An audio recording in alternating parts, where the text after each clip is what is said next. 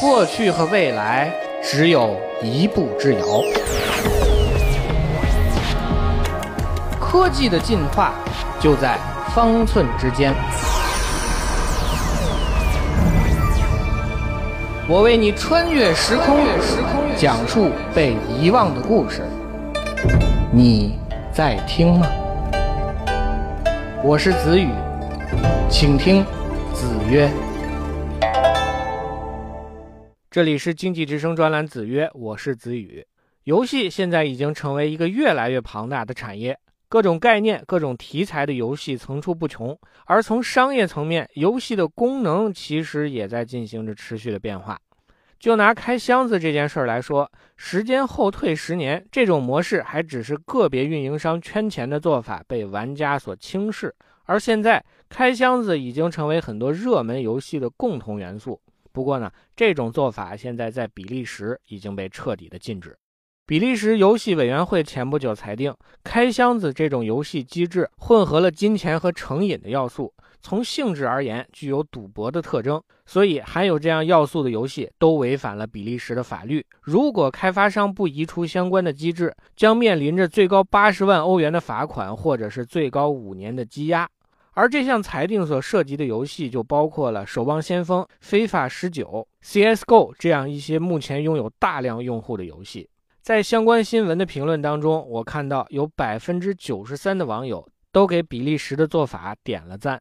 网友们的点赞已经说明了不少问题，而我也相信玩家们所厌恶的也并不只是开箱子这一件事儿。在游戏的过程中，大家都希望有一个流畅的游戏体验，同时还有清晰的游戏规则。从 Atari 兴起一直到智能手机的出现，这种模式都是非常容易寻找的。玩家付钱买游戏之后，就可以任意的在这个虚拟的世界里遨游，就像现在游戏广告里所说的“一次付费，终生畅玩”。然而，智能手机的出现却改变了很多的事情。在苹果的商店当中，渐渐地出现了很多可以在使用过程中通过多付钱来获得更好体验的游戏。而这种购买模式有一个专门的名称，叫做 In-app Purchase，也就是我们经常听到的内购。理论上，内购给了用户更多元的付款方式，可以为用户节省费用。然而，实际情况却是在很多游戏当中，尤其是一些多人在线游戏当中。游戏本身能提供的只是最基本的体验，要想比别人玩得更好，就得多掏钱。这样的游戏模式在近些年的商业语境当中被视为现金奶牛。然而，从玩家的角度来讲，这又何尝不是钱包粉碎机呢？PC 平台上的游戏慢慢也沾染了这种坏习气，甚至连 Capcom 这样全球知名的游戏开发商也加入了这一阵营。甚至有玩家说。我四十八块钱买了一个游戏，就像是买了一个购物车。游戏到手才发现，还有太多太多的东西在诱惑着玩家去购买。在一些游戏的内购物品当中，有一些是和游戏性完全无关，甚至和游戏风格大相径庭的人物和物品外观；而还有一些，则是本来理应包含在游戏当中，但是却出于各种原因，被开发者故意单独出售的核心游戏元素。游戏应该怎么卖这件事儿，也许涉及到一个重要的理念之争，那就是游戏到底是什么？在很多年里，游戏被视为一种娱乐产品，甚至被个别家长视为教坏孩子的洪水猛兽。然而，二零一七年全球游戏产业的规模已经突破了一千亿美元，从业者数以万计，每年都会有一些给人留下深刻印象的优秀作品。所以，游戏理应被视为成熟的商业产品。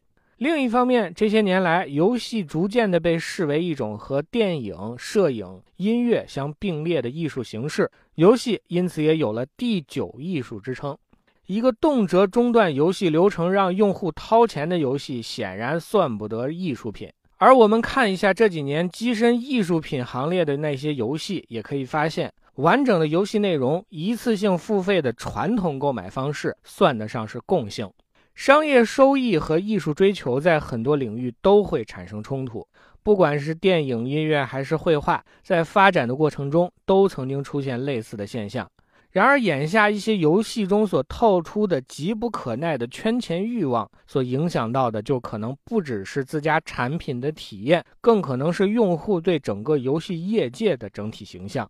在一些领域，一次恶性事件所带来的低迷，可能需要数十年的时间才能消解，而游戏界眼下的这种趋势，也自然而然的让人有一些担心。